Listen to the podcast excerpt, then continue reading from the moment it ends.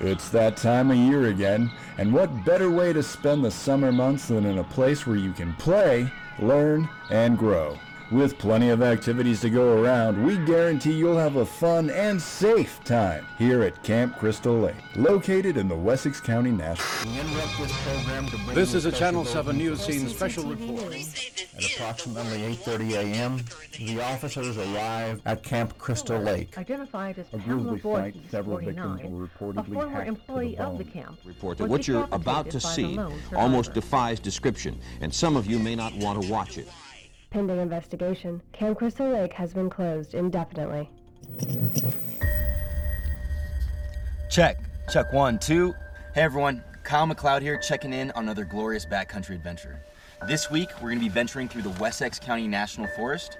I should mention, this hike is not for the weary, so I recommend only intermediate to advanced levels tackle this route. Intermediate, maybe. Advanced, definitely.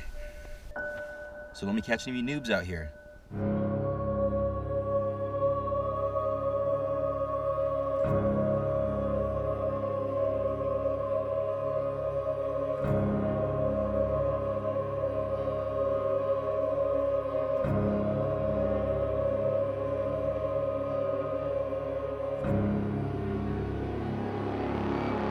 Something sweet happened.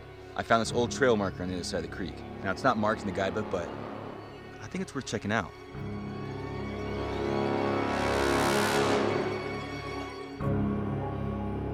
Camp Crystal Lake. Can't believe it. That story used to scare the hell out of me. I think someone was living here.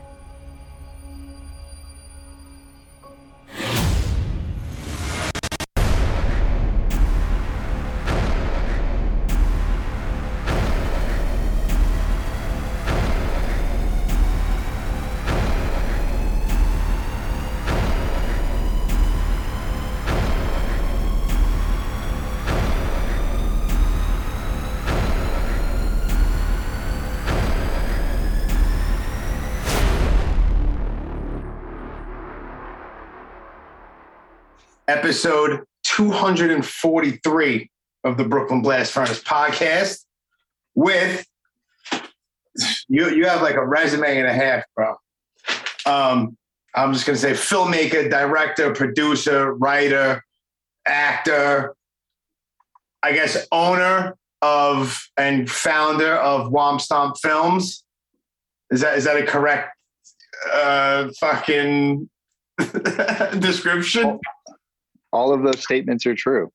Um, Awesome. Some a little bit looser than the others, but I think you know, director, um, you know, founder of Womp Stomp Films, and uh, sort of branched off everything from that. And yeah, filmmaker. I, I mean, there's actually another term I like to use that I learned uh, from a mentor of mine called film worker. Uh, not only do I, you know, make films, I work on films too. And then, and there's a lot of people that go into making films. I mean, there's, there's, you know, those cast lists. There's a reason why it takes three minutes, five minutes to get through those scroll at the end, because a lot of people to do it. Those are all film workers as long as filmmakers. So I consider myself uh, a lot of both. There you go. Vincent DiSanti. Is that right too? Or Vince Yeah, or is it. Vincenti? Because I see the No, you got it. I'm You from Brooklyn. right. Yeah. I'm from Brooklyn and I'm part Italian. I grew up around, so I saw your name. I'm like, oh, his name is Vincente DiSanti. That's awesome. That's right. Yeah, I mean, Vince. I mean, come on, we're stateside, so it's not like people Yeah, are around using that. Vince, Vinny, you know, Vinny, I mean, I'm from I'm the East Coast too, so like I'm I'm a Massachusetts guy. Uh, so Vinny was mostly what I grew up with, but Vincent, I started changing it to Vincent out here when every time I would go into Starbucks, I'd order a coffee and I'd get my name, I get my cup back and it would say Benny on it, and I'd be like, it's not, Vinny, come on. yeah. So Vincent, Vincent is a little bit easier, I guess, for uh, people. I guess there's not a lot of Vinnies out here, so I just gotta Right. fit in. You're you're out you're out on the West Coast now? Yeah, I'm out here in LA All right. How long you been out there for? since about 2008. Um, moved out here with my best friend. Uh, just wanted to get a career in film, and oddly enough, my my biggest goal when I moved out was eventually I would work on a Friday the 13th film. I would, I don't know, I'd clean the toilets. I wouldn't care. Like I just wanted to be on the set. I wanted to see Jason walking around. I wanted to see the effects get pulled off. I want to see it all get built. I wanted to meet all the people. Um, but life took me on a very different journey. dude. Well, I know you you haven't been on a, a set of an actual, you know, Friday the Thirteenth film because of all the legal nonsense and all that shit. But listen, man, you you've done some really cool shit, and I'll start off by I'm always wary of the quote unquote fan film. Always. Because you know, you know, it's like, uh, all right, a fan film. What is this going to be like? It's going to be terrible. It's going to be terrible acting, this, that, and the other thing. Mm-hmm. But when I discovered and watched Never Hike Alone, I was like, all right, this guy knows what he's doing.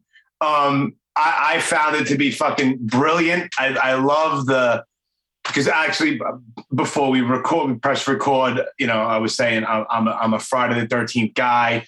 A lot of things. Obvious, obviously, you are as well. So you you could me and you could probably nerd out over every single installment of the franchise and pick out things that aren't right, things that bother us because Mm-hmm. there's a lot of it. There's a lot. Yeah.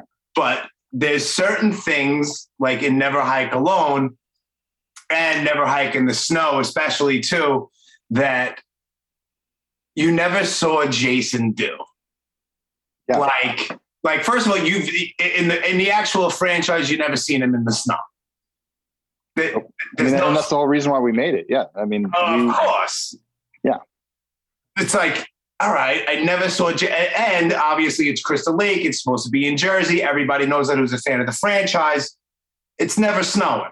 It's never in the winter. What is he doing when it's not summertime? You know what I mean? Um, also, we all know about, you know, there's there's there's people dead with arrows and there's an archery range. You never saw him pull back a fucking arrow and a bow, which I thought was fucking awesome. You know what I mean? Like little stupid things I nerded out. Like that's fucking cool, man. Like you never seen that shit before. And the look of and, and you were Jason in Never Hike Alone. Mhm.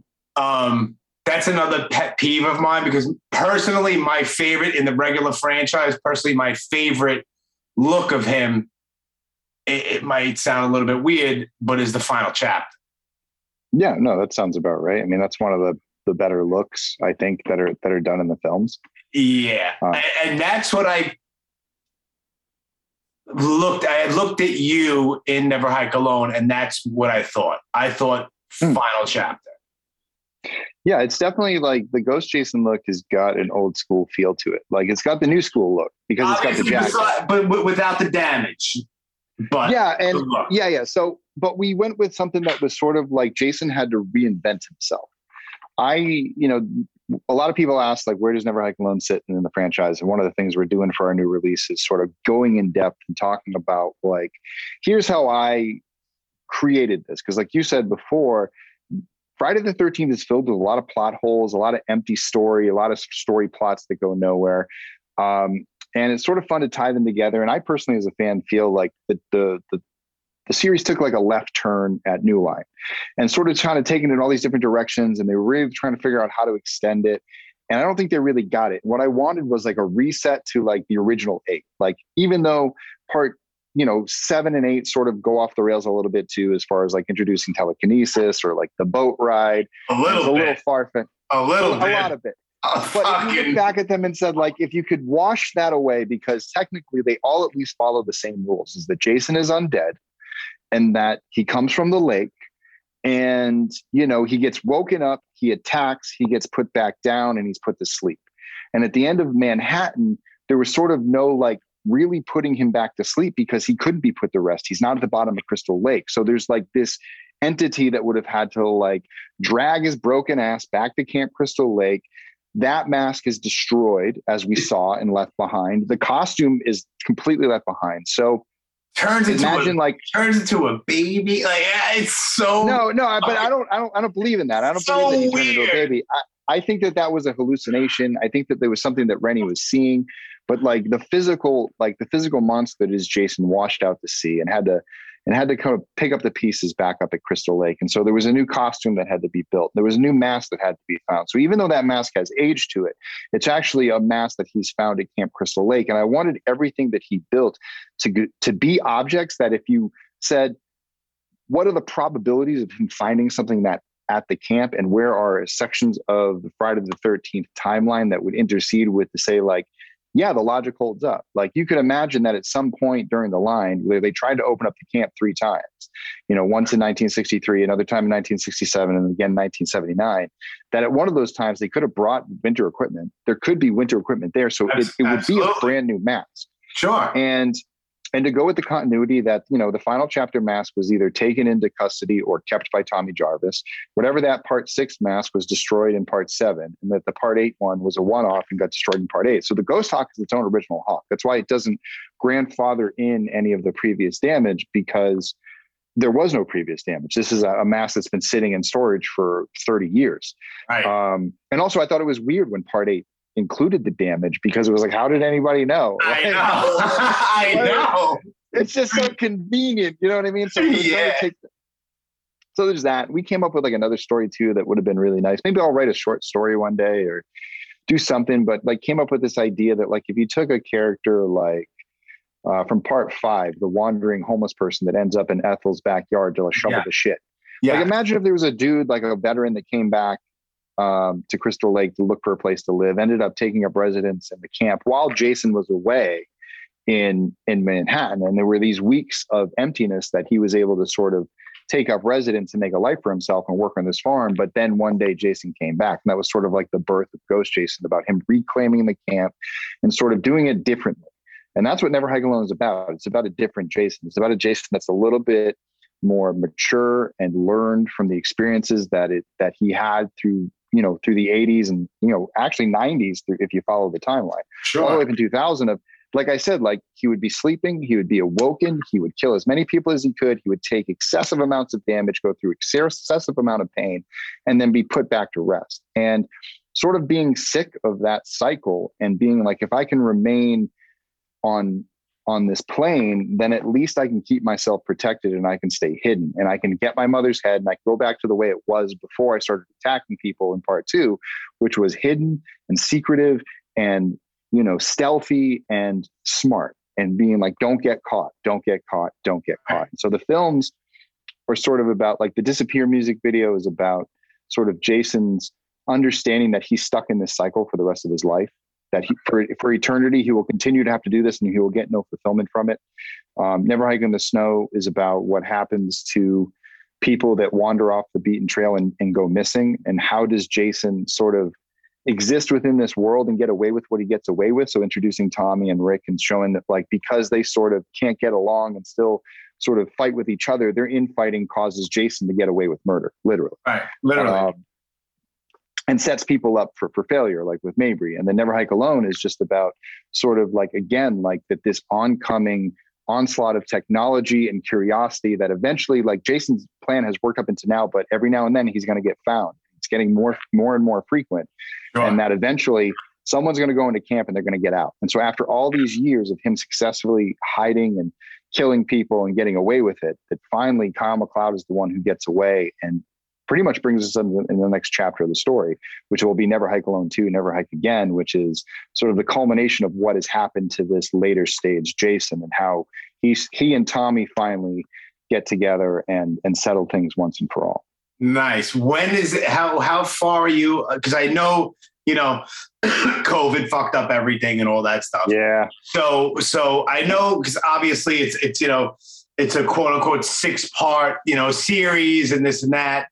Um, I, I, did it. Well, we're on podcast time right now, but yeah. I did an episode with Thom Mathews, which was like a was like bucket list for me to do, mm-hmm. and uh, and we spoke a little bit about it. Um, not like what's happening now, but you know, obviously, never hike alone and all that stuff. And yeah. it was just, it was awesome that you that you got him in that, and it's so good. But what where are you right now as far as Never Hike Alone 2? So I mean, the, what we had to do first was sort of finish Never Hike in the Snow because we owed a lot of Blu-rays around the world, and that was a lot of work to catch up through COVID. Um, yeah. And those delays sort of made me look at that plan of doing like, oh, we'll do all these like little episodes and kind of put them together. And like, I kind of I lost a year. I mean, I lost a year and more. You know more what I mean? So it's sort of like, so I was supposed to be done with it by now, and now I'm sort of looking at it like I still have all that work left. Um, and so I decided to take the three final episodes, which are all sort of like expanded in a way where I went into, I was like, oh, you know, if we focus on these things, I could expand these moments and we can like kind of go into that and going back to like, what do I need to tell my story? And so now I've like put all the scripts back together and I'm going through and I'm cutting things out and I'm trying to figure out how I can do just one hour long episode that will encapsulate everything that's important. Um, drop out some cool things, but at the same time, like extra money that we don't need to spend and extra actors that we don't have to bring in, an extra story that we don't have to like jam in there. Like speaking of actors, I think it's fucking also awesome that you got Vinny, that you got old mm-hmm. fucking the other Vinny in there. That's fucking great. Yeah. yeah. So to have them both back is obviously awesome. And then we also welcome back, um, you know, Andrew Leighty is Kyle McLeod, and, and Anna Campbell is Diana Diana Hill, who was Mark's uh, mother in, in Never Hike in the Snow. And so like the basis there, which is the Ghost Cut, which is the thing that we most recently released, um, yes. which is the culmination of all those three films cut together with some bonus footage. Um, it sort of sets up this this showdown with it. There's all these people that are affected by J- and Jason in different ways. This town that's sort of like moving on, but sort of can't shake this one thing that that's looming in their forest. Um, and then this event, this event of of Kyle McLeod escaping Camp Crystal Lake and having Jason on his heels, and you know, for the first time in a long time, Jason going back into that original cycle, which is get provoked, kill as many people as possible, and just take whatever comes. Because now he feels like he's got nothing to lose. He's been found. He's been caught on camera. Um, you know the the plan has worked but now it's like defcon 6 like this is the right. worst case scenario and sure. it was kind of the cool thing about never hike in the snow was never hike in the snow was showing sort of like a near miss event this was almost kyle macleod mark hill got 20 yards from his car right like all he had to do was was get up and get to that car and drive away and jason would have been screwed you know what i mean. And Jason, with his last, like his last ditch effort, was to hit this kid with an arrow to stop him from running. So finally, awesome! Him, it was so good. Finally hit him down, but like how close he came. And so, like, I know these films are like it's it's sometimes like we root for the for the villains and we you know we we root for the heroes, we root for Kyle, we root for Tommy and stuff like that. But in this moment, like I wanted to like I wanted to show some stuff from Jason's perspective that like Jason is actually fighting for something, like giving him like a reason to sort of, you know, have to protect him. His mother and that sort of bond that they have that crosses between the worlds of, of living and dead and this curse that surrounded the camp. It's like it's all cool to us as fans. And I, I don't think that it gets enough it doesn't get enough screen time in, in the actual films. I, you know, they rarely talk about it like a curse. They always sort of try to dismiss it and try to sort of downplay it, and they don't they don't lead into it because it's it's the greatest crutch that the series has. It's the one thing that it can explain everything that's going on. Because when you say, "Oh, there's a curse," well, there's supernatural things that you can inject into it, and it being a movie, we'll take it at face value because it's a film and it's set in a world where this curse actually exists. Right. I think that Part Six does a great job of sort of cementing that lore um, where it wasn't really before. It was very unclear before, but Crazy Ralph let them know in in the first one. He did, and it and that's sort of what I'm trying to build off of. And I'm sort of like, yeah, we said Crazy Ralph was crazy, but what if Crazy Ralph was right? What if the things that people are saying that this place is cursed, that there's something really wrong with this place is real? Crazy you know, Ralph was absolutely 100% correct. Crazy Ralph was not wrong. he, he was nuts, but he was right. He understood the assignment. He, he, uh, he understood what that place was and he tried to warn people but no one wanted to believe it because they all believed in the actual reality of like ghosts don't exist and all these different things. Right. And it's scarier when they do.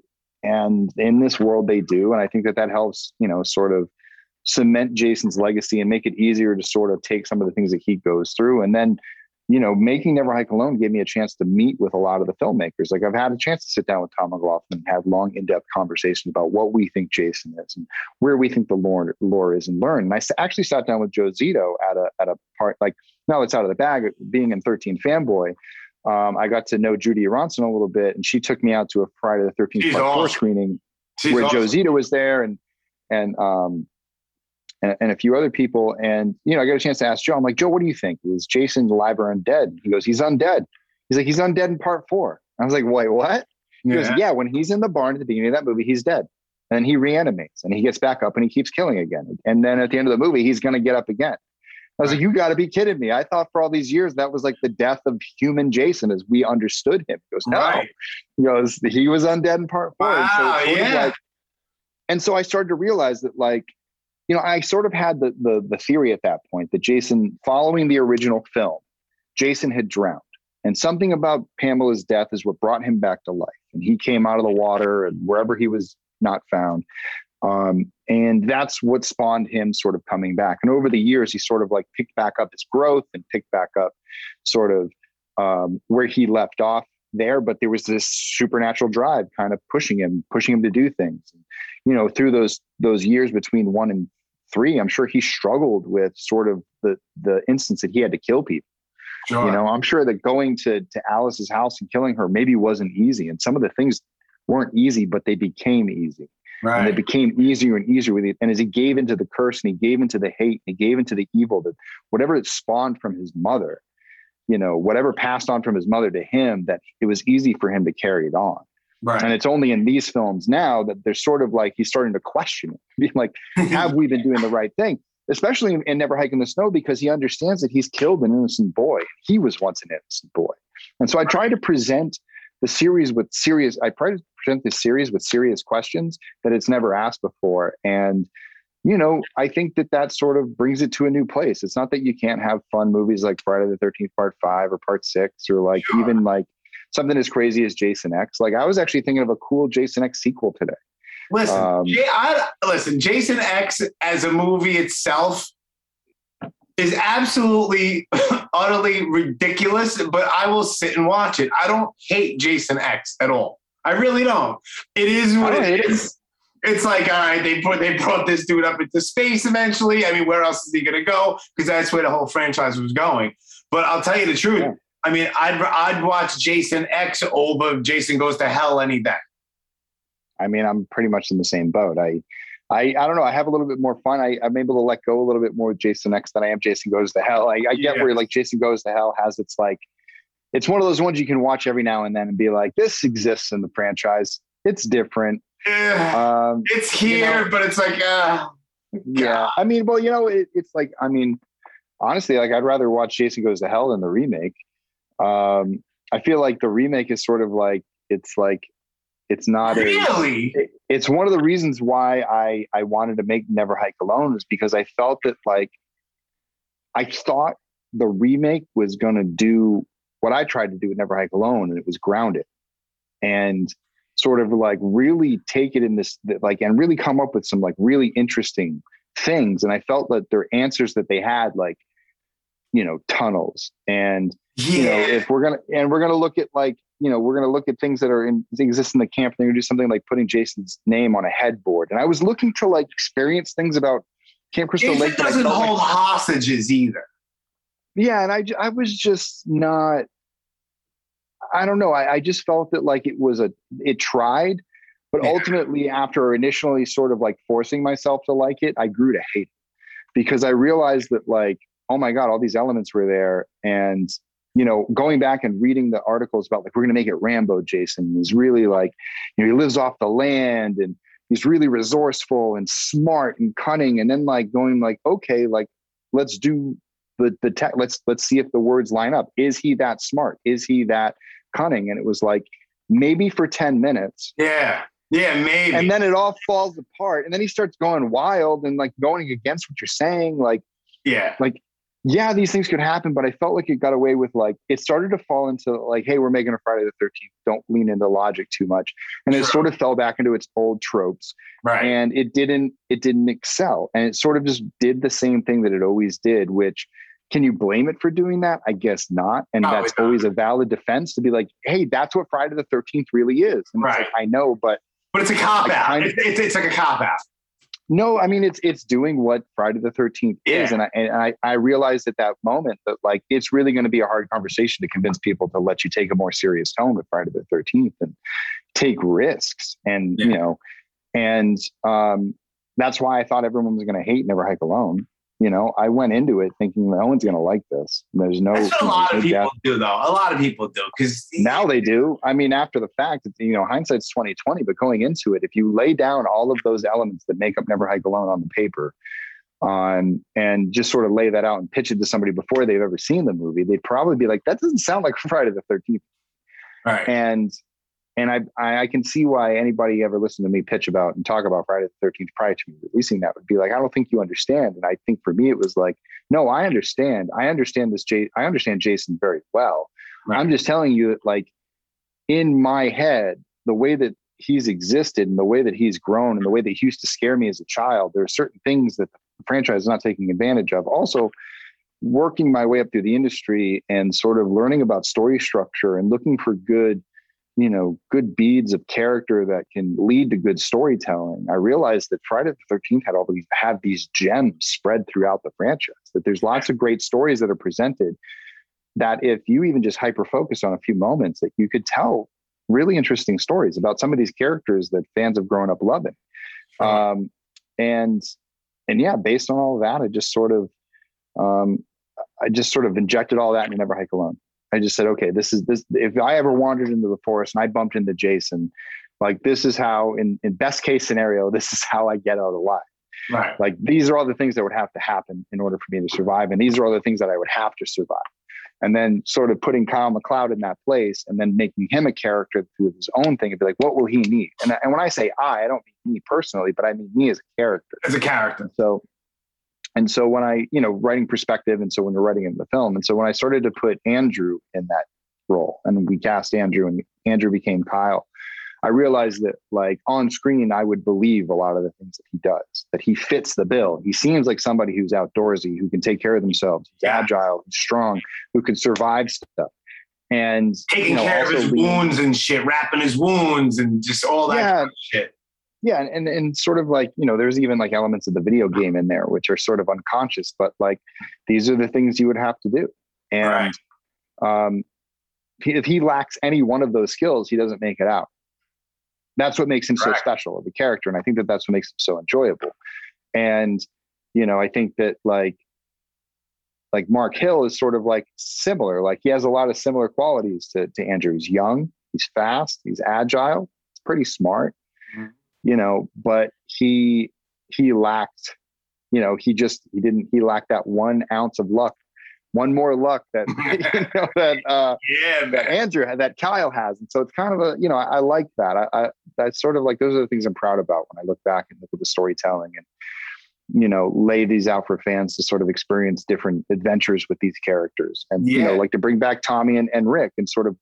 base oh. that in in a, in a world that feels like real and grounded. And, you know, that's what I'm really excited about Never Hike Alone too, is the fact that their relationship is what we're going to see grow the most.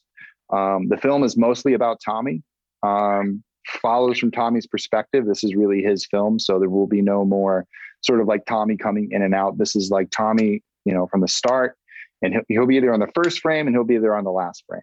Nice. And um, if he makes it through, I guess I don't want to spoil anything, right. but um, but you know, but it, it will it will be about his story, and it will be about sort of like his final battle with Jason, and maybe you know putting to bed this curse and this thing once and for all. But he's going to need help from all the people that are around him, hundred percent, in order to do it, and he can't do it by himself.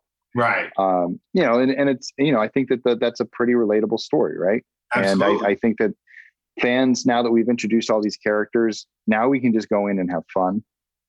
Um, you know there's still a little bit of lead up to do there's still a little bit of storytelling you know characters to build and stuff like that. But i think as once the film gets going um, you know it's going to be good. Like i was going over the script today and i was cutting things out and i realized you know things really get going by like page 12 all right. You know, it nice. really picks up the pace and That's like awesome. there's some cool, you know, and, and, and also thinking about the fans and, and, and I'm thinking about it from the standpoint of like, okay, like let me dial back some things, some big ideas that I had, but still like open up chances for Jason to do what he does and make fans happy, but never sacrifice the quality of story. Like I'll cut a, I will cut a kill and I will cut a scene if it means that the story is going to get better. And you know, we're not going to, you know, you know, you're not going to be looking at your watch being like, when is this movie going to move on? Uh, you know, and, Yeah. and, you know, try to make, you know, avoid those sort of like, you know, I think that young filmmakers and amateur filmmakers, one of the things that we do um, when we first start out is we sort of like want everything. You know what I mean? Like, oh, they, they have to see this. The audience needs that.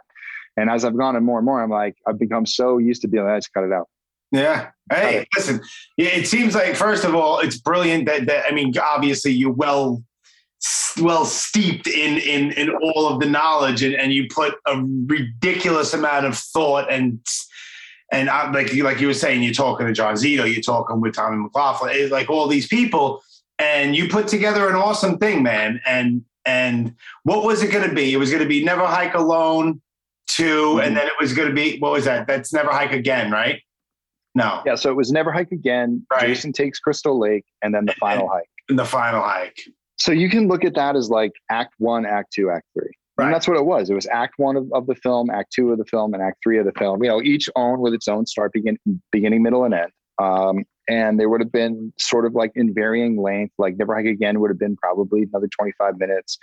Jason Takes Crystal Lake probably would have been somewhere around 40. And then the final hike would be another 25. So I'm trying to sort of just, you know, like I already cut out one big scene that would have been like a big party scene where like 10 people were going to die and it was going to be a lot of fun and we're going to get rid of, but I, you know, that's if I could focus it down on that one crowd fund and spend some money from the crowd fund on that. But if I have to justify that out of the movie, so that scene comes out of the movie and Right. a new scene is born out of it that's sort of like, ah, maybe not 10, maybe I'll do two. You know, maybe it's a scene where two people get it. And how does that weave into the story, you know, from a storytelling standpoint and how, do- how does it fit in? And, you know, I, the, the story sort of, and when I do that, the, the production sort of like lose it, get like loses weight.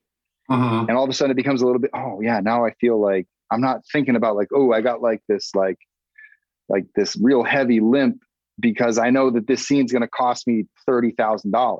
Right. You know what I mean? Like now I, I just got rid of a thou- 30, 30 pound weight, you know, a $30,000 pound weight off my shoulder. And I made this like a $5,000 scene. Ooh, ooh, that, that means I don't have to raise as much. That makes the bar a little bit lower. You know what I mean? Like, It just keeps lowering that, that, that fundraising bar to know that we can do something exciting, but not like put ourselves in a fundraising corner where we can't afford what we want to do, which is like, would have been the case if I would have done the original version of the script. And so, um, you know, some more of those are coming. There's some fire gags that I that I'm going to pull out of the film, All right. um, so I don't have to pay for the VFX. So I don't have to do for that. But we're gonna, you know, and in its place, I got to go like, you know, like so in an instance like that, you go, oh, it would have been really nice. And it's really easy to tell the story when you got fire. But you know, how do you how do you tell these same kind of building sets of events without that element? What will the characters have to do? What, what how will this play out? What's another exciting, you know, tense building um, scene? And, and and it challenged me as a filmmaker. Like the, the the more you put a filmmaker in a box, the more creative they become. You know, I got to work with um, I got to work with Scott Mosier on a, on a project uh, for about a year. He's a I don't know if you know who he is, but he's the producer sure. for work. So he did all of Kevin Smith's movies like Clerks Okay. and Okay. Mallrats and Jay and Silent Bob and and Dogma and all this stuff. Okay. You know, I got to work with him for a little bit. He, you know, he told me a story like coming up from Clerks where they literally had no money, and then they do a film like Dogma where they got like some of the biggest stars in the world in their movie, and they got all this money from Miramax. And he said, you know, it became really easy to make a movie when you could just write a write a check. You know, 100%. just throw money at it. He's like, but you know, he's like, when you're first starting out, like you gotta, you, you got a budget to work with, and like you can't, like money just doesn't appear out of nowhere. So you got to make sure that like it, you can't spend it all. Right. And you know, it was something that I sort of like, you know, and that's what we sort of talked about, like with the project that we were on, and sort of some of the decisions that we were making, and why we couldn't just throw this at it or do this at it Right. um, and why we were struggling at the at the time. And so, like when I when I was doing Never Hike Alone, it was really built on that. It was like, what can I afford? What can I do? And and I constantly do that even today. It's like, yeah, I would love to do these great, amazing things, but like, one, can I afford it? And if I it, if I can make it happen with what if somebody gives me a quote for it to say that they could do it, how can they actually execute it? And those two factors determine whether I'm going to do something or not. Like I'm not going to just because it's a cool idea and it sounds good on the page. I'm not worried about how it sounds on the page. I'm worried about how it's going to come across for the viewer who's going to watch this film. Absolutely. Like that's who I'm. Re- that's who I'm responsible to. I'm not responsible to my ego for what I think is cool. I'm responsible for them to come up with something that looks good and looks professional. Right. And you know, and when I don't reach that bar for myself, I get upset. And and you know, I think that like because I have that that sort of um Work that drive. drive. Yeah. Yeah and and, and drive and, and i will and and self humility to be like this isn't good enough yet. And it's not from a you know, it's not being like a start like the starving artist of being like oh it's it needs more time. It's more about just sort of you know it's it's not quite there. And i'll take my time and not rush it and do it right rather than just jump in and, and make it happen because i feel like i'm on some arbitrary deadline. Right. and like we have deadlines for what we want to do but we're not going to let that dictate you know how we operate our business. It's it's you know our, our job is to make a film save as much money as po- possible along the way. So that way you know the more money we save the more money we can put in. It means that i can take something from something else and, and continually invest in the film. If i run out of you know money early then all of a sudden i'm scrambling for cash at the end and you know we don't get the the, the post production that we need. We don't get the, the the time in in certain places that we need with visual effects and things like that so Right. you never want to hamstring yourself and, and you want to make sure that you know you don't um you don't put yourself in a, in a position to fail Right. Even like all, all the people that do your, your practical effects and, and like in, in Never Hike in the Snow, that axe shot to his mouth and like all that stuff. Like it's all like, like you were saying, like it looks, prof- it looks professional. It doesn't Yeah, look because it was- half-ass. It doesn't look like it's shot with an iPhone. It's, it's fucking, it's awesome. And that's, and that's Because- like all these little things about it. Because I watched it several times. And every time Mm-hmm. I watch it, I'm like, this is fucking, it's well made. It's it's not your typical fan film by any means. yeah i mean and it looks professional because we work with professionals i mean i you know obviously i applaud people who are coming up in the, in the industry and are working on things um but at the same time like we're trying to set a, a tone you know what i mean like we want to be as we're not trying to replace the films but we want to be as good as them we want people to enjoy them just as much You're keeping And them in the wanted to- forefront, I think. I think you're keeping them. I think with core fans, I still think that there's a large section of Friday the 13th fans that haven't given fan films a shot at all. Um, I think the Friday the 13th franchise is much bigger than than what we've seen um, as far as like support with fan films. You know, we've got you know, there's got to like we the last film we made, we had 3,000 backers. I think there are a lot more than 3,000 Friday the 13th fans around the world, don't you? Uh, you think? Yeah. yeah and so i think that you know that's sort of always my goal is like to never give them an excuse to be like oh well this is amateur hour Right. and you know i can't say that like we always succeed because i don't think anyone is ever 100% loving what they do i think that we're able to sort of execute with what we have pretty well um, and and i think a lot of the self i think a lot of the, the criticism that i sort of put on myself is probably only i notice it from you know i think a majority of like the the even like the fair weather fan or even someone who's slightly familiar with Friday the 13th or people who even die hard, they, they, you know, things they would, they won't notice, but I notice. And I know that like, sort of like, if you really know what you're looking at, you, you'll notice type Oh, thing. of course, absolutely. Uh, well, you're, you're, you're, your biggest, you know, you critique Yeah. yourself the most, man. I get it. You're your biggest critique. Yeah. But at the end of the day, it's, it's learning from that. I, and what I feel good about is that every time I go back and I look at sort of what I've made, I can say like, wow, I, maybe it's not perfect, but I got better than the last time. There you go. And I There you know, go. and if this is a trend, then that just means the next thing's going to get even better. Absolutely. and that's and I think that that you know it's it's nice to have the burden of, of never hiking the snow off my shoulders, being able to look forward to never hike alone and sort of and also see an end of the road too to be like, hey, I finally get to tell this story. You know, this is the one I've been waiting to tell. And you know, the reason why I took the long road was because I believed in the bigger picture. I believe in what this adventure has looked like when you sit back and you watch it all the way from the ghost cut to never hike alone 2 never hike again um, and it's all three of those films put together and you see all three sections and it's all you know one big cut at the end of this and it's Yeah. going to be like three hours long. Hey, so that it's an adventure. It's an adventure with jason. And it's epic and it's emotional and it's brutal and it's and it's just all those things that Friday the 13th has always had the potential to be and has touched it a few times in a few places, like part six and part four and part two and part one. Yeah. In ways that like that really kind of um, that amplified, you know, the franchise and the fandom. And I think at least in this time that we had this downtime of like the days of the lawsuit, the dark days of development hell and extended lawsuit deadlines, that somehow, some way we came along in this and and was like a, a light. And you know, there's been several other teams and filmmakers that have that have followed us into into this journey. And not to say that like we obviously didn't invent the fan film, and it's, it's been around for a long time.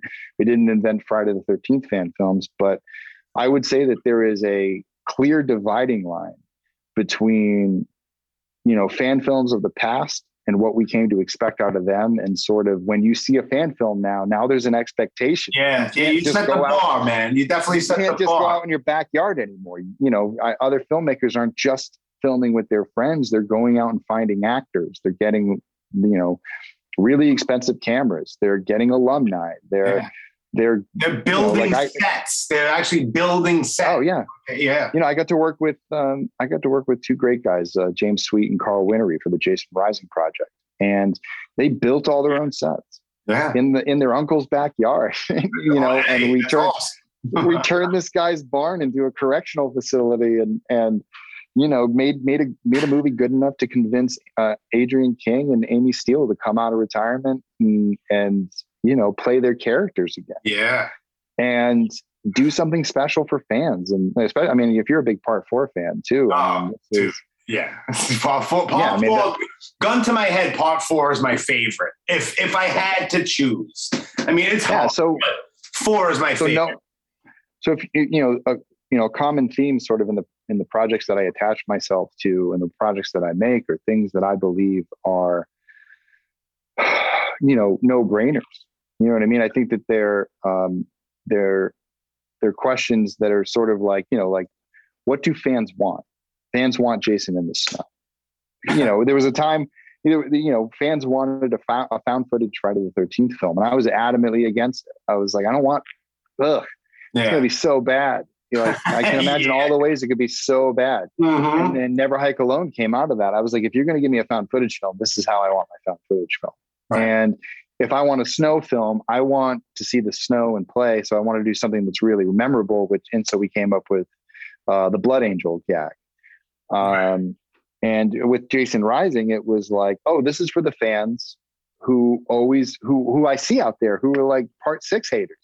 Uh-huh. And I'm like, yo, who are you? you yeah, how are you a part six hater? Like it's such a like good sort of like you're like the real like they're like the the true OG Friday the Thirteenth. Right. Like, like I'm sitting here going, it changed it, new line. He's like, you kidding me? You changed it, lightning, and and and work gloves and like all the pop culture references. And, and I was like, and sort of true. And I, I realized that and that like Friday the Thirteenth could have taken a much different spin. And you know, imagine, you know, I think what James brought to that, what James brought to the franchise was like, what if Ted or what if Sam Raimi uh, took over Friday the Thirteenth? Ah. How would it how would it Oh go? my god.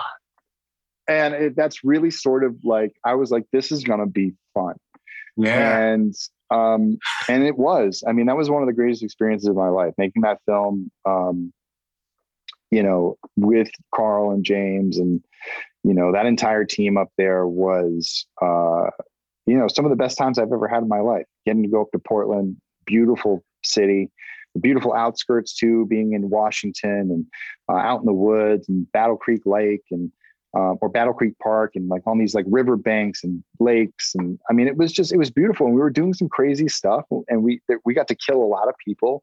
Mm-hmm. you know it wasn't it wasn't an ever hike alone it wasn't sort of something that was like steeped in like no there has to be so much story that leads up to a kill and it has to mean this and that that like Right. we could literally just be like all right we got our cannon fodder characters they've all been set up like we all know why they're there and there's a reason for multiple people to be here let's start murdering them Yes. what was really great about James is that James's background was in building haunted houses. You know, he's also Oh, a fantastic actor and was a working actor. So he took these skills as being an actor and being someone who's used to building sets for haunted houses and built everything you see in the movie. Wow. You know, on his weekends. And that's sort of like the great part about these fan films is that a lot of what goes into it, even though at the end of the day you're watching about an hour's worth of footage or you know what it is, is that there are weekends and months. Oh and hell yeah. People just long days. asses. And but just to build the materials, and that's even before we start shooting. Right. And so it's sort of a, you know, it's really rewarding when you get, you know, after all that work, you get to the end of it and you go, it's done and it's out. And now people can say whatever they want about it. But here's what I know I don't owe it another ounce of work. It's already done, Right. you know? Yeah. And How now many- I get a chance how to many celebrate views, How many views does, does Never Hike Alone even have? Uh, Never Hike Alone is 3.2 million, Dude. 3.2. And only And then like. Ba- so so more than three thousand backers need to come out of the woodwork for the next one. I mean, Jesus Christ. yeah. You know, there's that. There's, you know, and, and, you know, Never Hike in the Snow's up around a million. Um, you know, the ghost cut is somewhere between five and six hundred thousand. Um, and you know, everything else on our channel sort of like is up there, you know, thousands of views and you know, mixed and matched. And we just want to keep growing it. We think that Never Hike Alone 2 is going to be big. You know, obviously people want to see it. People want to know reason why it shouldn't be, dude. Because your, your track record alone, with the things that you've done and things that you've even been in, your track record doesn't. You know, it says there's no reason why Never Hike Alone two. You know, should be fucking not huge. yeah no i i have um you know the expectations that weren't there before are now there but now course. i you know but i feel confident. Like i've i've been wait like i said like i've been waiting to tell this part of the story for at least two years. Right. and i thought i was going to have a chance to roll one right into the next because i was ready to tell it. Now you know i've had this opportunity to sit back with it a little bit longer which has been good. I think it's been good for the story. I think i've been able to let go of a few bigger ideas that were that always sort of sat in the back of my mind is like that's going to be a challenge but we'll figure it out somehow. And now i'm like i don't have to figure it out. The film's no worse for it. Like right. You know the film is is is better the better the film moves. Like we just move into the next part of the story. This is going to be great. Um and so it's sort of like you know and and and that's you know that's where i'm at the process right now. Um we're going to do a, a crowdfund in in march. Awesome. you know we're going to you know all that stuff. Right now we're working on the ghost cut. We got those blu-rays to put together. That's sort of like my mission over the break. You know i, I i'm like i told you before we started recording. I'm working on a film not on a film on a on a tv show called chad that's on tbs hulu um, which has been i've been working on it since october it's a lot of long hours um, and i've sort of been like pushing things along and when i where we finish up on friday and i got a few weeks off so that's sort of like my time to sit down and be like i have all my elements Yeah. I got to build all the stuff, and so I'm just going to sit through Christmas, do that fun stuff, um, and when I get back, submit it all, and go from there. And so, nice. you know, that's going to take, you know, I, yeah, so that's a lot of work, but I think by the time I finish that, we'll, we'll be launching Never Hike Alone two. Um, we'll raise that money, and then we'll probably start shooting this spring. You know, the idea is to take this script, we got to break it down and break it down by location. Um, we'll shoot out each one of those locations, cut a film, probably and hopefully have a little bit of extra money to say like, "Ooh, we could have used this," or "Oh, we could have used that," and go Right. back and like do those inserts and kind of pick up some things. Um, and then we're aiming for October next year. Um, Okay. All right. we wanna go back I'm, to- I'm looking forward to it, man. I can't wait to see it and and follow the progress on it. It's fucking cool shit. Yeah. Yeah, So I think it's going to be cool. Yeah, there's no reason why it shouldn't be. So you play, you've played Jason, you've played Michael Myers or The Shape. When's the Freddy debut? I mean, I'm not going to do anything Freddy. I, I'm too big to play Freddy, but um, Dylan's New Nightmare. But Dylan's New Nightmare um, is going to be a lot of fun. Uh, a good friend of mine, Dave McRae, is going to play uh, Freddy in that one. It's going to be directed by Cecil Laird from the horror show, uh, bringing back Miko Hughes, set in the world of New Nightmare. Wow. Uh, so he's reprising his role as Dylan Porter from from that world. So it's cool to sort of not have to like reinvent Freddy from the original universe, which I think is harder. I actually think there's a, there's a little bit more leeway place for exploitation or exploration in um, in the new Nightmare world because it's like sort of a lot of untapped poten- potential. There are things that like you know there are five or six films that sort of go through the Freddy world and go in different directions, but there's only one film in New Nightmare, and we can take this this story and, and really make it relatable. Again, I think that New Nightmare will have a more of a Never Hike Alone tone Okay. You know, it's not. I think it's going to be less of a Jason Rising, more of a Never Hike Alone, um, because it's going to be about people in real world situations, Okay. real world fears that that you know the Dylan Porter character has. Um, and what if what if it, Word around like a little, demon- a little birdie on my windowsill might have told me that uh, one uh, Junior Hubbard might make a, a little appearance in Dylan's New Nightmare. that is? Yeah, we're we're in the process of getting uh, Ron to be to, to play one of the, the characters in the. I just I just spoke with him like last week. As a matter of fact, I did like a forty five minute thing with him. Oh yeah, he's great. Um, Super I cool got to work guy. with. Yeah, I met Ron on on um, on Thirteen Fanboy, and you know, we instantly awesome. hit it off. And, and you know, like Ron had been one of those alumni that reached out to me early on Never Hike Alone and wished me, you know, all the best, and said that he had seen it and, and congratulated me. And um, and so when I had met him on on Thirteen Fanboy, it felt like it was such a long time coming. Yeah, Uh, what a nice and- guy, man. I had a ball he's- bullshitting with him. Oh, he's he's he's a gem. And you know, we just we just came out and did the 13 fanboy premieres. we had to spend a little bit more time together and, and enjoy that. You know, that was a lot of hard work too with Deb, um, going out to New Mexico and spending a lot of time out there. So it was um, it, that was a long time coming too. So it was good to see that that find its way to the surface. She was a sweetheart as well. I, I had her on, and 13 Fanboy was about to come out. So she really couldn't mm-hmm. talk so, so, so much about it. You know, I did like a mini episode, maybe like a half hour or so with her, but she was awesome as well, man. So, mm-hmm. I mean, and what a what a cast! And I, I, lo- I love the way she put it. She was like, "It's just a it's a love letter to Friday the Thirteenth fans, or just to horror fans in general." Yeah, it really was because I mean we have you know there's a plethora of people in there, so it was really Oh, cool to God. sort of get us all back and have some fun. It's like how'd she wrangle Corey Feldman out of the woodwork for that? Like, what? The You know, I don't know. I don't know how she did it. She she just has she just made it work. You know what I mean? Like she did her she she pounded the pavement and and you know completely independent venture and and she did it. And you know, Yeah. and we're all super proud of her. Unreal. And I'm not going to get into because if anyone didn't see it, you need to see it. But man, Yeah, I still feel like we're in spoiler phase. I don't want to. I know. I feel like we are too. I, I, I, I didn't see it coming. I'll be honest with you. I didn't see it coming. Me and my ex girlfriend were sitting there watching it, and uh, like, she's like, "It's this motherfucker here. It's him. No, it's got to be him. It's got to be him." I'm, she's like, "Who you think?" it-" I'm like, honestly, I really don't know. I really don't know who it is. So it was well done. And then when I saw who it was, I'm like, "This motherfucker."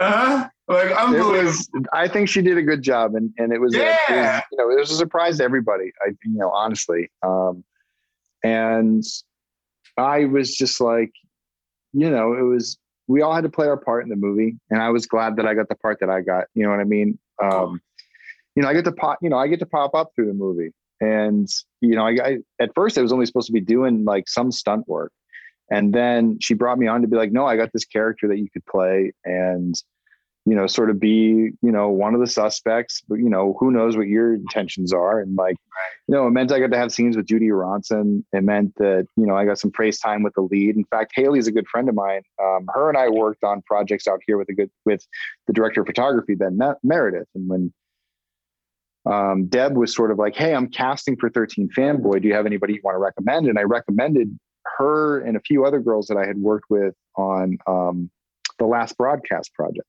Okay. Um, and I'm trying to remember if, if, you know, Haley didn't end up working on that one, but I had worked on her with in like another version of it. Like we had done like another sort of like twisted tale with Ben that he was testing out these cameras. Um, and you know, I thought she was great, and I was like, hey, here's here's some names. And you know, Haley has been back. She's like, I got it. She's like, what am I in for?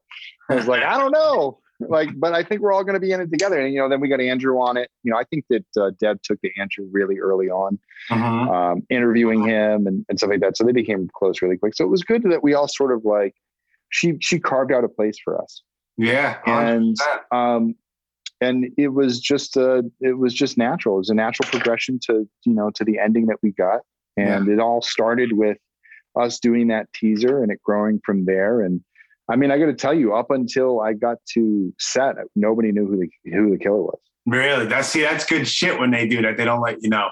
And I just thought the whole concept was brilliant because you know, I go to conventions all the time. I go to like a minimum, I go to an average of like six conventions a year. You know, mm-hmm. two Monster Manias, two New Jersey Horror Cons, a couple of chillers, and one somewhere else just to throw a wrench in the mix. You know what I mean? Somewhere different. And I went to like it was like Gettysburg or somewhere. Oh, yeah, uh, fresh, uh, fresh. Um, it was the Fresh Kill. Uh, it was Or is it pop, Pop rock, Rock and Horror? Yeah, pop rock Oh, and yeah. horror. Yeah, That's a good And, uh, one. That's a that's a really fun one. I had. I had that's fun where. I, I met fucking Corey Feldman there. It was the weird. They got him. They got Corey for that, huh? That's great. Good dude. It was so crazy. We got there. It was me and my ex girlfriend and my daughter, and uh, we got we got to the hotel, and it was super late because at that time, like I was getting out of work at like I don't know, it was like ten o'clock at night. By the time we got out on the road and we drove all the way there, we we we checked into the hotel, and it's like two o'clock in the morning, two thirty in the morning. We're like, let's see if there's like any coffee or something like that. We just wanted to like check out the hotel, see how the whole convention was set up. And we're just walking through, and all of a sudden, like the, the, the lobby doors open up to the front as we're walking. They open, and here comes Corey Feldman, decked from the neck down, decked out in a white suit with shades on at night. I'm just like, and I think he was a lot shorter than I thought he was going to be in real life. I thought he was going to be tall. I don't know why, but I, I, I saw him. I was like, and I looked at him. I was like, "Oh shit, what's up, man?" He's like, "Oh yeah, how you doing?" Shook my hand, super nice. Like I was drinking coffee, bullshit with him for a little while. He said hi to my daughter, and then I met him like the next day. You know, got something signed from him and shit. Obviously, the picture of him is shaved. You know, shaved head Tommy Jarvis. But um, yeah, it was that was super cool. But yeah, I go to conventions all the time. So there's that whole you know portion of the film in Fanboy where you know there's people at conventions and they're all behind their tables and they're signing autographs. And I've said it a million times. It's like there's never any issues at conventions ever. There's always security, but I've never seen an argument. I've never seen a fight at any horror convention I've ever been to. But it's a real possibility that that shit can hit the fan at any time from some psycho, you know, stalker Yeah. fan. You know what I mean? So that whole portion of that, I was like, it's it's it's it's it was well done as well. I enjoyed Fanboy a lot. Yeah, and I think that like I think one of the nice things is, that you'll you'll meet some of the most genuinely nice people in horror, you know, at these conventions. I think that's what's so great is that people may have that expectation of like, oh, all the serial killers and psychos go there. It's like, yeah, weirdos go there, but we're sort of fun. But and we're all- nice. And, We all just want to go out and like have fun and, and you know and talk about horror films and enjoy them and and you know I, I think that's so great. The convention circuits gives these um, circuit gives these um, all of all of these people a chance to connect with the fans and you know I've had a, a really great you know time doing some conventions and you know getting booths at them and sort of helping spread the word and doing film festivals and things like that. So I've really come to you know, I didn't get to do a lot of them when I was a kid. So getting to do them now, I'm sort of opening my eyes up to it. I'm having a lot of fun. Yeah, I, I I got I got in a little bit late. I'm gonna say maybe like six years ago, maybe seven years Yeah. ago was the first time that I went to one, and that was because a friend of mine told me that Paul Ehlers, you know who Paul Ehlers is? Madman, Ma- Madman Marz. from the movie Oh man, Madman! Oh my God, Bro, it's so bad. I love that movie though, and I told who I have that Blu-ray. bro, bro. Paul, I'm supposed to. I'm supposed to have him on here. Like I did a flyer and everything. Like I was going back and forth with him. But that was. I just recently told this on an episode. So if you're listening, you know, here's another story that I'm repeating. But that was the first horror movie. Oh, it was with uh, Damien Maffei. It was the first horror movie that I ever saw in the movie theater, and I was like six years old, and I was by myself, and it was Madman, 1982. Oh man, really? Yeah, so saw- he so he was there, and I was like, all right, he was at a chiller, and I'm like, no shit. He said, my friend Mike told me, and he knows that I'm a huge Madman fan. So I'm like, I gotta go. So I went there. He was the first person I ever met at the convention, and he couldn't have been cooler. And there was other cast members, and I, I didn't really know the rules too much because it was my first con. There was like three or four other cast members. There I am. I'm like, oh, let's get a picture. And I was like, I think I should have paid them or something like that. But they were Yeah. all really super nice.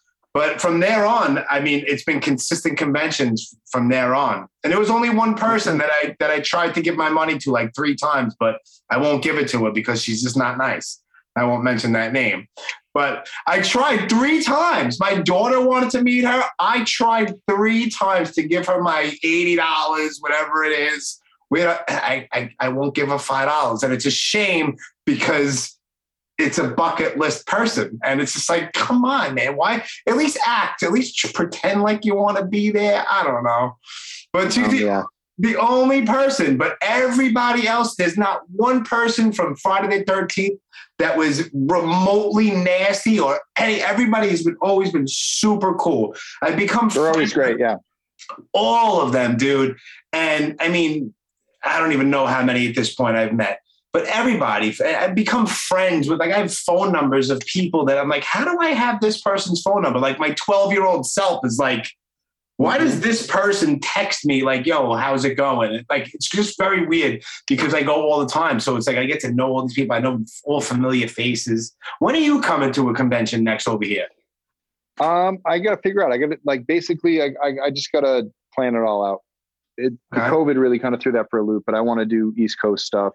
Um, it's been a while since I've been out there. I think I did like a convention and and I did like pop rock, and I think that's the furthest I've really gone so far. Um, but I'm from Massachusetts, so I want to get out there to some of the bigger ones. I'm trying to get some help as far as like being able to talk to some of these places to be like, hey, I'm I'm probably worth bringing out now. Like I'm in, you know, I I can add more than just Never Hike Alone to my list. We've done more than that. Dude, Um, how about New Jersey Horror, New Jersey Horror Con? It's awesome. Oh, I would love to do, to do it. I got to figure out. You know, I got to I got to find an in over there. You know what I mean? Um, Ryan Weber. Ryan Weber. yeah, dude. And he and there's like a whole schedule. He has obviously he doesn't have all the guests yet, but he has like five different ones all the way up to like next September 2022. Like already like the hotels and everything are booked. He's doing Yeah. some really good shit. He started out small at the Edison Hotel in Edison, New Jersey. Now he's in Mhm. Atlantic City at the Showboat. It's great, dude. Bro, every Atlantic gonna City get out to Atlantic City. bro it's so good man like it's it's so good like i'll go out there whenever it's at the showboat i make a whole weekend it. I get, I get the room i get the little discount code whatever i get the room in the hotel and it's i'm there all weekend from friday night late until sunday when they close and it's all awesome like fun. yeah so much fun dude you mind if i throw out my sponsors real quick and then we'll wrap up if you don't mind i won't i won't hold you Yeah, up. let's let's do it. Yeah, let's do it. are you a coffee guy or no I am a coffee guy. All right, awesome. One of the sponsors for the Brooklyn Blast Furnace is a company called Dead Sled Coffee, D E A D S L E D Coffee. You can follow them on Instagram at Dead Sled Coffee. If you go to deadsledcoffee.com and you type in the promo code Brooklyn Blast, you will get 20% off of your order, and any order over $60 or more is free domestic shipping. What's cool about them is that they they do these licensed, officially licensed coffees with like a whole bunch of horror people, dude. Like there's a Kane Hodder blend. There's a fucking yeah. There's a Robert Englund blend. Elvira, Rob Zombie, the band Kiss. So, there- there's so many, dude. They they they do a lot of real, and they're a small company, but they do a lot of. re- They have a Cypress Hill blend, so they do a whole bunch of really cool shit. And it's not like your gimmicky, you know, Starbucks snooty coffee. So they're you know run by a couple of people that do really cool shit. Second is local. It's um Generation Records. It's you know a legitimate record store. They've been around since 1992. They survived this whole COVID thing, so they're still open. Um, you can go to follow them on Instagram at Generation Records. Or if you cannot go to the actual brick and mortar place where it's, it's located 210 Thompson Street here in the West Village in New York City, um, you can go to, they have an eBay store and you can go to generationrecords.bigcartel.com and you can order stuff online from them. Last but not least, New Republic Printing for screen printing, embroidery, vinyl stickers, and buttons. You follow them on Instagram as well at New Republic Printing. If you go to newrepublicprinting.net, there's a drop down menu of all different kinds of brands of t shirts or anything from t shirts to hoodies, zip ups, underwear, sweatpants, whatever you want. They can print it on it for you. There's no screen fees, which is ridiculous. There's no screen fees, there's no setup fees. And if you have your order delivered to any commercial address, it is free UPS ground shipping. So you can get a thousand never hike alone t-shirts made and you can get, you know, 50 boxes delivered to your office and it won't cost you an extra nickel. So Oh, wow. Dead, Sled, Dead Sled Coffee, Generation Records, and New Republic Printing. Thank you. And just a quick shout out to that Kane Hodder blend. It's on sale for thirteen dollars. I think I'm gonna pick pick up some. There you go. I have one right there in my kitchen. Nice. Absolutely. Yeah. Yeah, dude. Um, yeah, they did. They do a whole bunch of really cool shit. Like they have officially licensed stuff with all these people, and it's you know, there's like a Bela Lugosi blend. There's like a Vincent Price. There's an Elvira. Yeah, it's a lot of really cool. They have a Chop really Top cool. Moseley. They have a fucking Yeah. Bill Moseley blend. It's good They shit. have a uh, Bill Berryman. They got the Hills Have Coffee blend, which is pretty funny. Michael Berryman's on there. So that's, I was just looking. I was like, "Oh, this is cool!" Like, Yeah, the labels are rad. I'm really down with that. So, Yeah, that yeah, I'm. I'm, I'm into it, and it's and it's good. And, and the three people that that sponsor the podcast, I don't I don't make money off of this shit. They they just I just do this stuff for fun. But they've I've used all of them way before the podcast was even a thought. So it's not like I'm saying that because they're a sponsor. Like I've been drinking Dead Sled since before this was even a thing. So Well, maybe in the next Never Hike Alone, I literally just like adjusted the scene today, and I was going over a part where a character pours himself a cup of coffee. So maybe we're gonna have some Dead Sled in the background. They're there you go. Listen that product, Let's talk. product, product, fucking product placement. Yes, it's brilliant. I would love to do that. You know, I I don't want to be heavy handed with it, but I, you know, I put that in the background. And, and Yeah, that's awesome. That's good shit. Oh man, so you have a you have I don't know. We don't have to go really into it, but I definitely want to touch on it real quick. But pathosis is fucking awesome. Oh, thank you. Yes. Um, what's up with this short called Judy? Uh, Judy is the next short that we're doing. It's a collaboration with a good friend of mine, uh, Renee Rivas, who was, you know, he's been, we've been on a bunch of projects together uh, over the last few years. We met through Never Hike Alone. Uh, we did the Spirit of Haddonfield together. Um, he made a film called The Tent not too long ago and showed me this script. And I was like, hey, I think there's potential in it. We developed it, shot it all throughout the pandemic in pieces. Um, we're in post production with it right now. Um, I do some acting in it. Um, I got to produce it, first AD it uh, Renee directed, and you know we brought together a really cool crew. The same uh, DP from Fanboy, uh, Ben Meredith, shot it.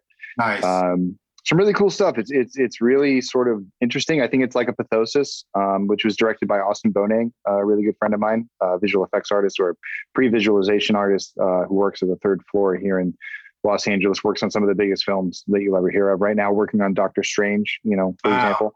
Um, and um, yeah, so you know, I think that you know, like I said, like I, I get to help my friends make movies too, and and those are two instances in which I, I get to play that role of producer, and you know, going through the experiences of like making films in my past and also making the Never Hike films, I feel like I've got a pretty good knack for making independent cinema and working with small budgets and figuring out how to execute days and sort of just having relationships with um, filmmakers and film workers who uh, all bring their craft on the day. They know that like it's our team and we're all in it to win it. And we do our best because we love being out there on the festival circuit and meeting other filmmakers and obviously building our brand. Yeah. Um, and I think that Judy's going to be a great step in that direction. It's going to be different. You know, it's not our typical stuff. Like we we it's experimental, which is cool. It's going to Yeah. be, you know, so we're always trying to push the boundary of like what would you know. I think you get a lot of the same things out of YouTube movies. Uh, you get a lot of the same type of like again they they they rely on certain tropes and things like that of, of of acting a certain way and filming things a certain way so we try to bring that cinematic you know experience to, to youtube and this will be another one of those and you know who knows maybe we get it sold off to a you know a, a Shudder or a alter or something like that it becomes a part of a cool streaming service Yeah. Wow.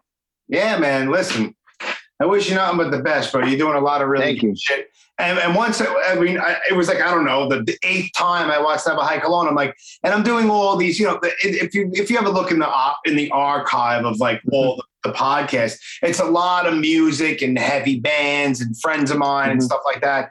And then I just felt like I was having the same conversation with different people. You know what I mean? Mhm. Like like Yeah. music, like like all right, we all agree that this band is awesome and this band is what, and we're talking. about I just felt like even though the names has changed, I just felt like the the, the conversations were being redundant. So Yeah. I'm like, you know what? I'm not going to pigeonhole myself. Like I said before, I do this for fun. You know, I, Mhm. I do it. It's you know, I don't look at like at it as, as a job, or else I wouldn't do it. I have a regular fucking Right. job. You know what I mean? So yeah, I'm we like, all have enough work in our lives yeah, exactly. So it's like, you know, I, I don't do politics here and I just talk about fun shit. That's it, you know, i like and that. things that I want to talk about. You know, I want to talk to fucking people who make fucking Jason movies and actors from horror movies that I watched when I was a kid and just have fun. And so once I saw, you know, Jason, you know, I was going to say Jason Rising, but I watched that as well. But once I saw Never Hike Alone, you know, I'm like, you know what? I'm doing all these horror things. I just did a five episode original cast member and DP Daniel Pearl of the original Texas Chainsaw Massacre, which was insane for me to do. How am I sitting here talking with the hitchhiker? Like it was Yeah, just right. surreal for me, dude. Yeah. So, you know, I get an opportunity to talk to all these people and I have fun doing it. And so I was like, you know what? Let me just reach out to you and see if you were down to do it, talk about your film company and, and all this stuff. And I knew we could nerd out about Friday 13th. So I said, fuck it. So Oh yeah, totally. No, this has been a blast, man. I, I I think there's a reason why it's called the blast furnace because I Ah. definitely had one. you don't even want to know the, the, the, the, the name behind the, the name behind the podcast is utterly ridiculous and has nothing to do with anything. It's nonsense. Well, Yeah, I just I just couldn't call it the Jimmy Ferrari podcast. It's just ridiculous. Well, it uh, it works for me. I, I like it. Thanks, brother. Um, you want to throw out like your social medias and all that stuff? Yeah, everyone can follow us um, at Womp Stomp Films, W O M P S T O M P F I L M S. We're on Facebook, Twitter, um, Instagram. You know, we're always posting on Instagram. Keep an eye out for our uh, crowdfunding campaigns on Indiegogo. We'll post about them at all of our, um, obviously, on all of our uh, social media links. We also have a uh, a website, wompstompfilms.com, and of course, youtube.com slash wompstompfilms. All of our films are there streaming for free. Uh, most of them have no ads. Uh, all the Never Hikes, no ads. Uh, we have great behind the scenes. I'll be posting more behind the scenes and special uh, other sort of like bonus clips from Never Hike in the Snow over the coming year as we get ready for Never Hike again. Uh, that will be again um, crowdfunding in March of 2022 and hopefully streaming at your home for free in October of 2022. Awesome. Fucking brilliant, dude. And once again, thank you so much for your time. And all I ask everybody is just follow me on Instagram. I mean, I have there's, there's the podcast group on Facebook and this and that, but most of the stuff you'll get like I'll put up, you know, like who's coming or whatever. But on my Instagram page, it's just at the Brooklyn Blast Furnace, and the link in the bio is everywhere where you can find the podcast on every platform, YouTube, and all that stuff. So just at the Brooklyn Blast Furnace, just follow me on there. That's it. That's all I ask. I have a Patreon, but whatever. I'm not in this for money. But if you want to throw me fucking three dollars a month, have at it. You know, it's patreon.com slash the Brooklyn Blast Furnace. That's about it. But um, Vince, thank you a lot, man. I appreciate you. And I'm looking forward to what's going on. Thanks, man. Uh, stay up to date. Keep me up to date on this. 100%. All right, later, brother. Later, brother.